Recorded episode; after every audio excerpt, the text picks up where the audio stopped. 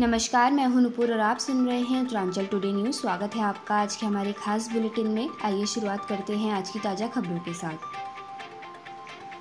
प्रधानमंत्री मोदी का असम दौरा आज। छह कैंसर अस्पताल देश को करेंगे समर्पित। 500 करोड़ की योजनाओं की रखेंगे आधारशिला।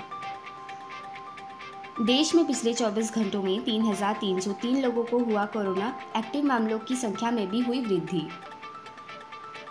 यूपी पुलिस की बड़ी कार्रवाई 11,000 अवैध लाउडस्पीकर उतारे 35,000 एम्पलीफायर की आवाज़ भी हुई कम। हरियाणा में कांग्रेस को लगा बड़ा झटका पूर्व विधायक रमेश गुप्ता समेत पार्टी के कई नेता आम आदमी पार्टी में हुए शामिल। उत्तराखंड के चंपावत में आज रोड शो करेंगे मुख्यमंत्री पुष्कर सिंह धामी कर सकते हैं विकास योजनाओं का ऐलान। अब तक के लिए इतना ही। अधिक जानकारी के लिए जुड़े रहिए उत्तरांचल टुडे के साथ। नमस्कार।